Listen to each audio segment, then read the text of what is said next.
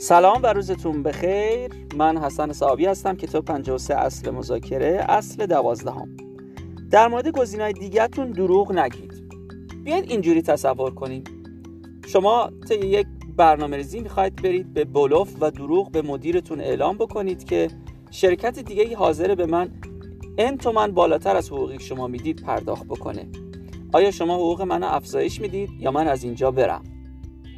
چه اتفاق میفته؟ دو حالت پیش میاد.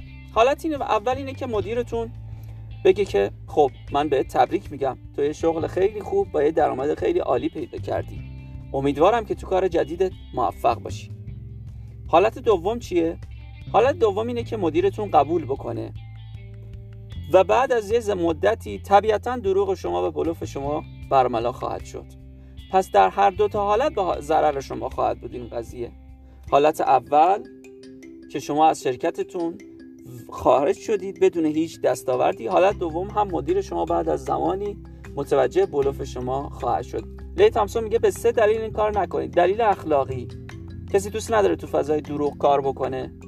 دلیل دوم دلیل استراتژیک. بلوفتون رو خواهد شد و دلیل سوم دلیل قانونی. حتی ممکنه بر اساس این دلیل خلافی که شما آوردید برای افزایش حقوقتون بعدا بر علیه شما اعلام قانونی بکنن. موفق و سلامت باشید. خدا نگهدار.